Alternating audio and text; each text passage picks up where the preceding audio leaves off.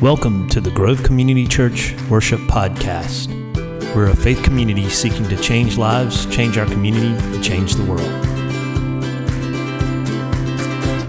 Here's this week's message. We hope you enjoy it. January 6th, every year, do you know what we celebrate? Epiphany, very good. It's actually one of the lost celebrations in the church in North America. But Epiphany is still very important in most of the world.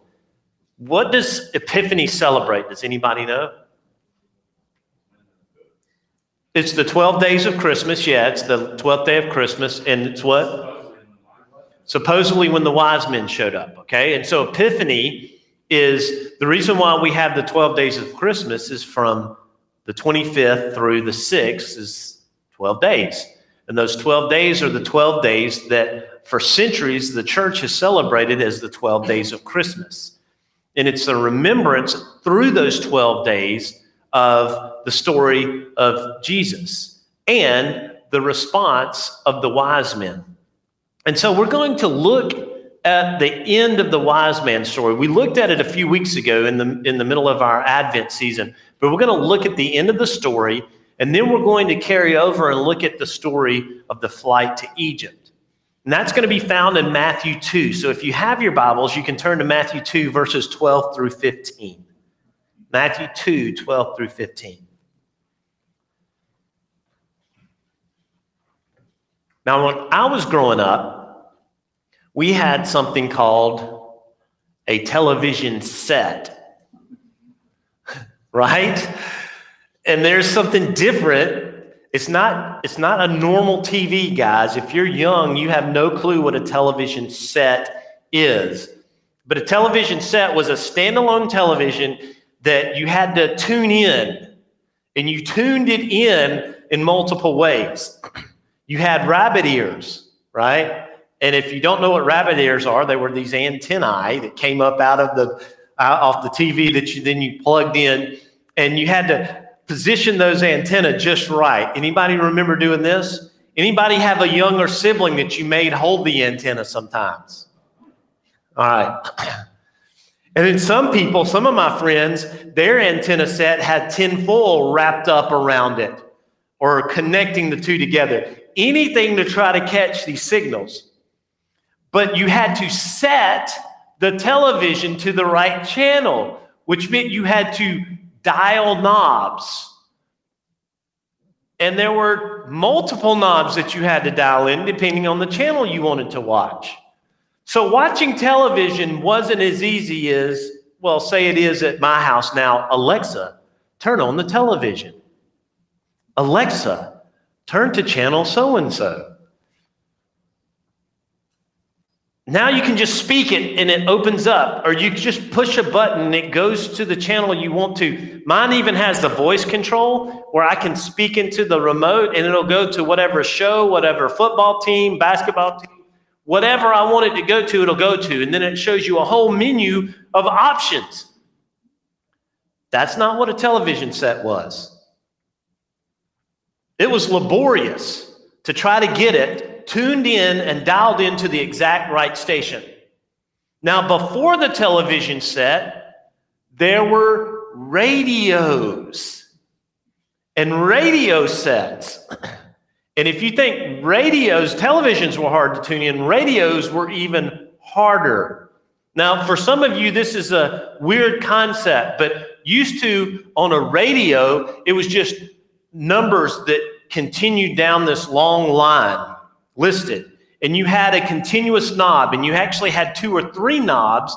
And depending on how many different levels of, uh, um, of radio waves you were trying to tune in, you might have four or five knobs to decide then which way you're going to send the needle left or right. So dialing in your radio station wasn't buttoned. There was no preset. In fact, I remember the first vehicle that I got in where we were able to push a button and scan through, and then it just automatically found the station. You're like, what magic is this? When I was a kid, you used to have to, you designated the kid. All right, so in the back in the old days, you had bench seats up front. right? The bench seats up front, which meant the middle seat was for the smallest person in the car. We didn't mm-hmm. have car seats back then. You put them right there, smack dab in the middle. They were going to get decapitated if there was a wreck. But that small person's job was to tune the radio because it might take a few minutes to get it just precisely in the right spot.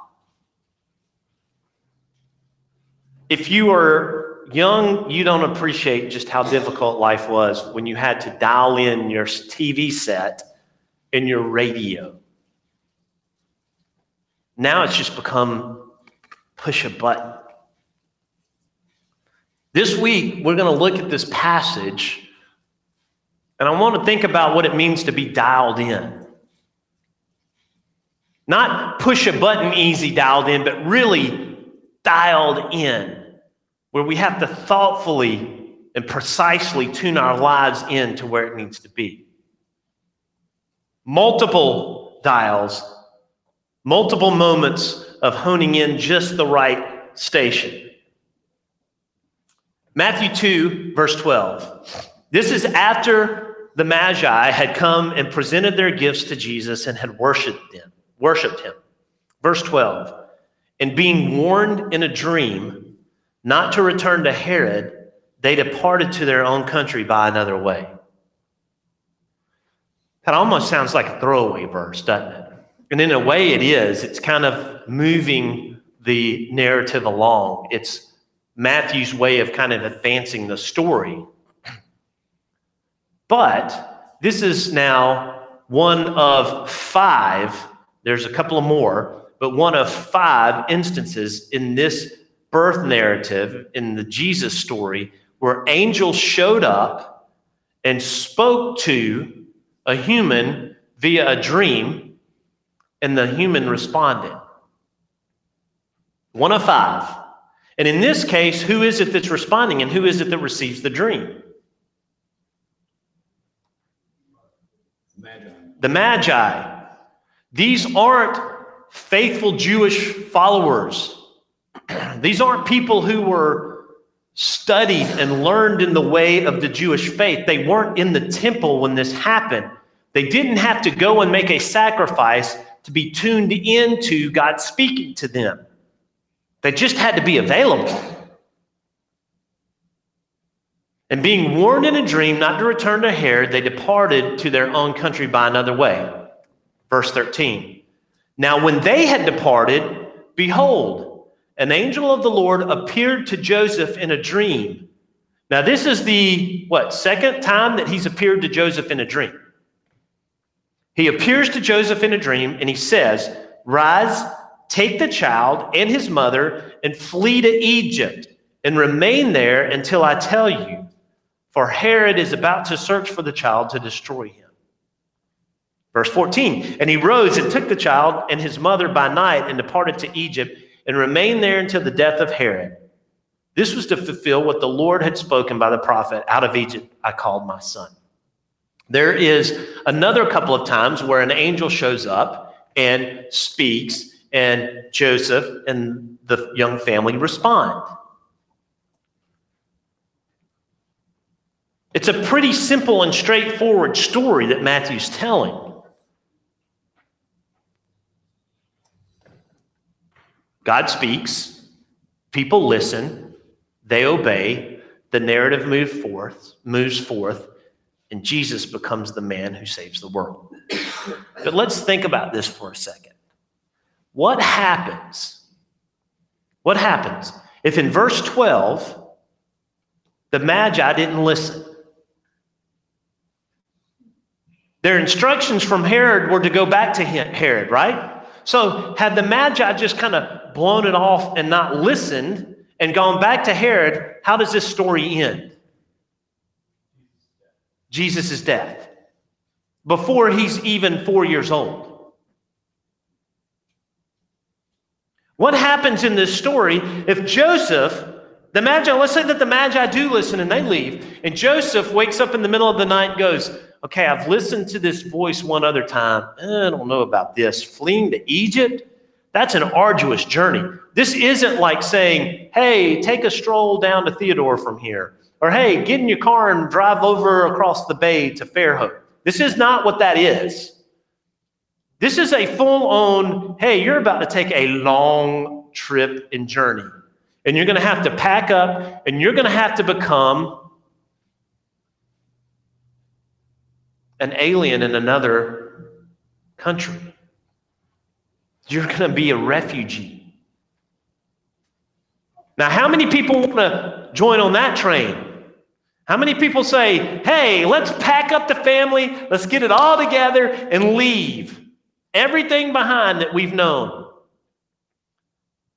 This isn't just a simple, oh, what a nice story. I mean, do you understand how complicated and how real and how difficult this was?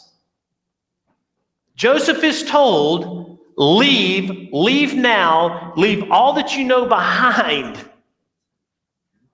Leave your job, leave your stuff, leave your family, leave everything. And not only leave, I'm not putting you in the witness protection program, you're leaving countries.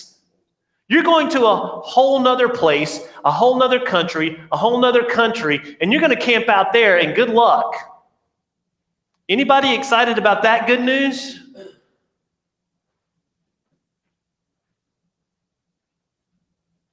So, what happens if Joseph decides that following this instruction is a little inconvenient?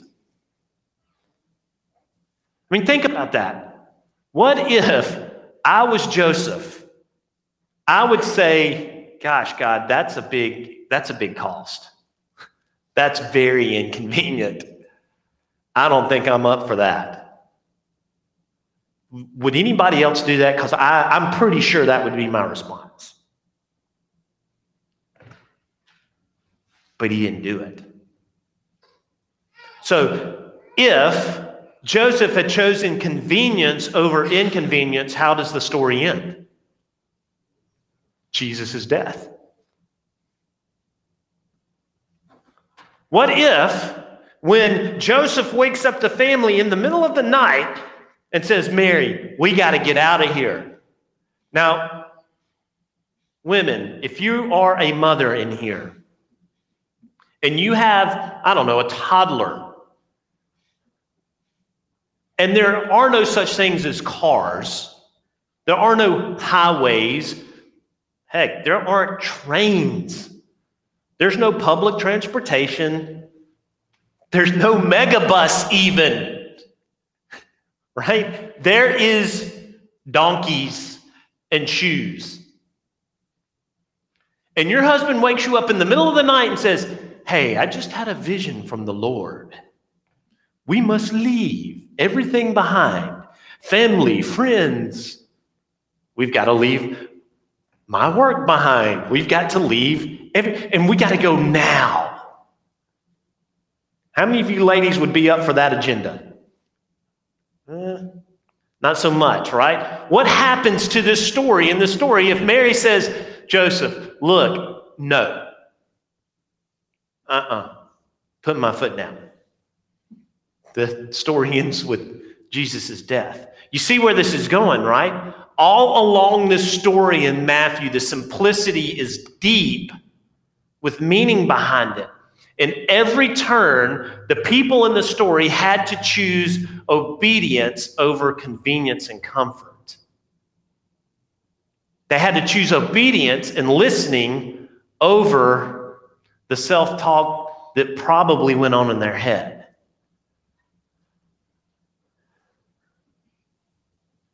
So, what does this story tell us? What are the takeaways for us? I think there are really three things that stood out to me as I watched the flow of this over and over again. Five times, remember that an angel shows up, speaks, and there's human response. The first thing is that in every case, the people who hear from the angel are spiritually tuned in. Every time. Joseph, what do we know about him from chapter one? What kind of man was he? Not rhetorical. What kind of man was Joseph?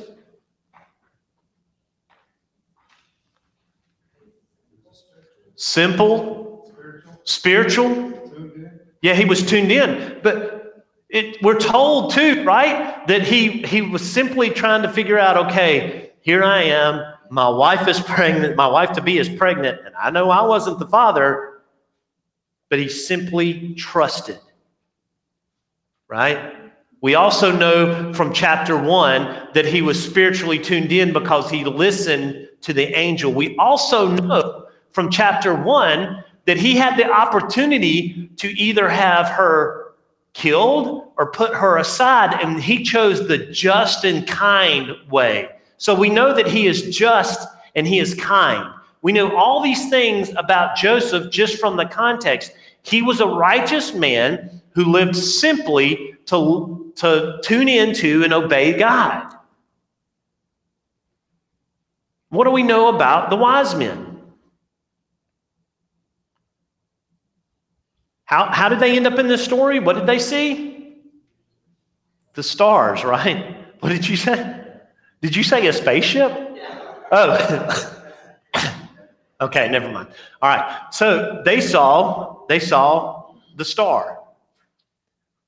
And I said this when we came to this passage before, they probably saw the two planets that we saw. Anybody else see this the other night? The two planets?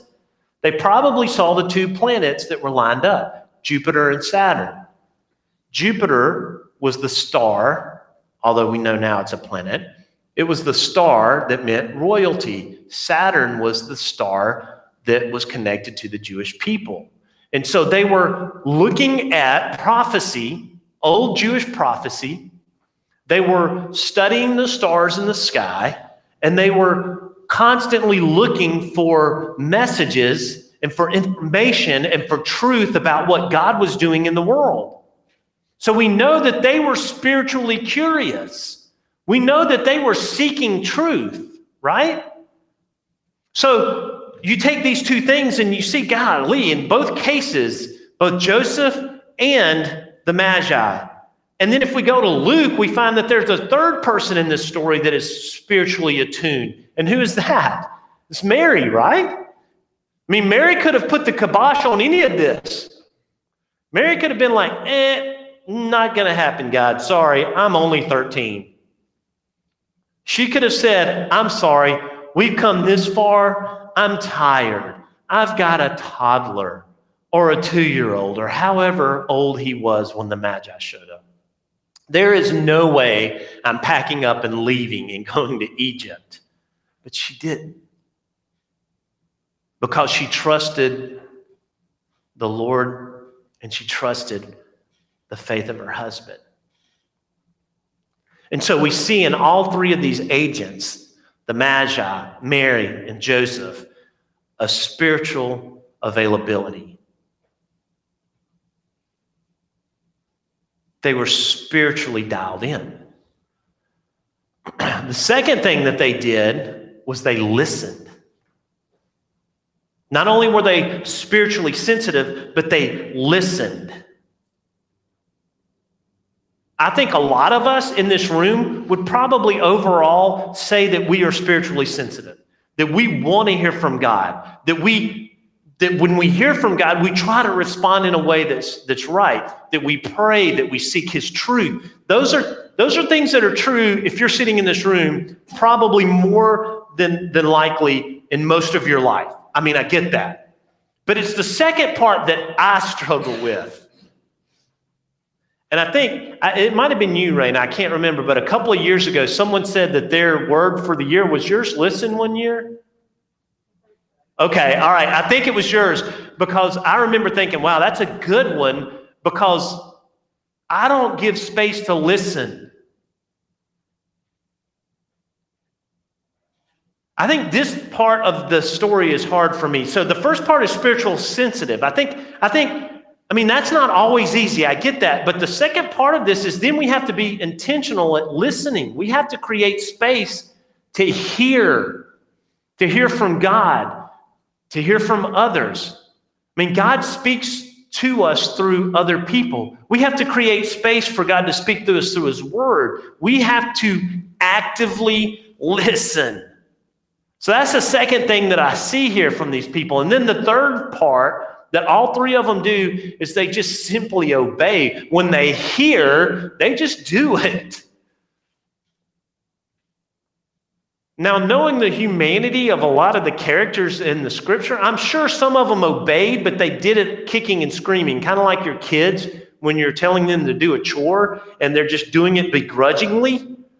I mean, sometimes I feel like I do that with God. Like, oh. Anybody else have kids who purposefully clang things around when they're putting up the dishes from the dishwasher? It's like, come on, bro. What are you doing?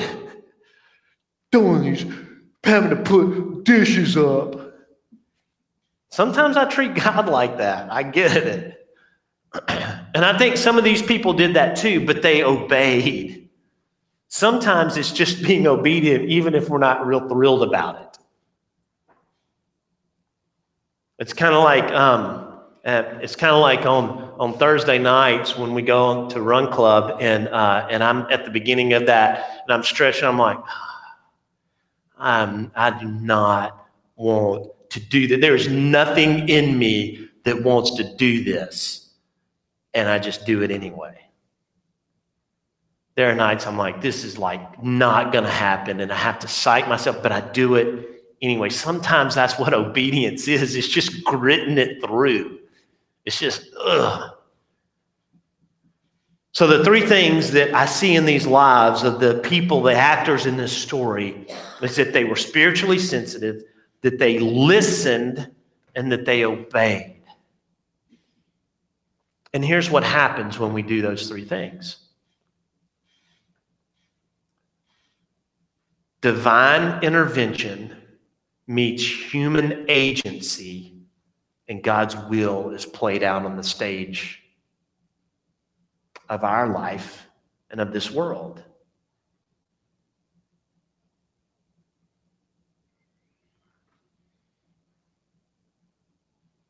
But we choose.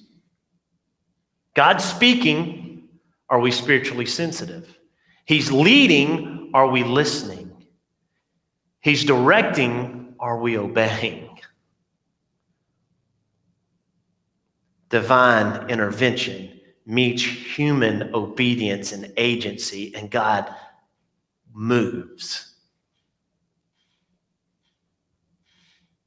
And if none of these three, or any one of these three, choose wrongly, the story of Jesus as a baby ends badly.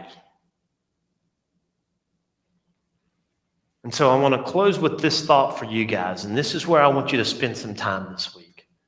Are you dialed in? Are all the dials where they need to be? So that you are spiritually sensitive, so that you are listening, and so that you're obeying, obeying God as He leads you. Are you really tuned in and dialed in to His frequency? Maybe you need to adjust your rabbit ears. Now, what? Is this better? Maybe you need to tune in a little bit more finely. Maybe there's a little static that you've allowed in your connection with God. But are your dials lined up and tuned in? I can't do it for you. I can't do it for my family. It's all on you. I hope this message was meaningful and powerful to you, but I also hope that it was challenging. And as always, don't just hear it, put it into action. Until next week, have a great one.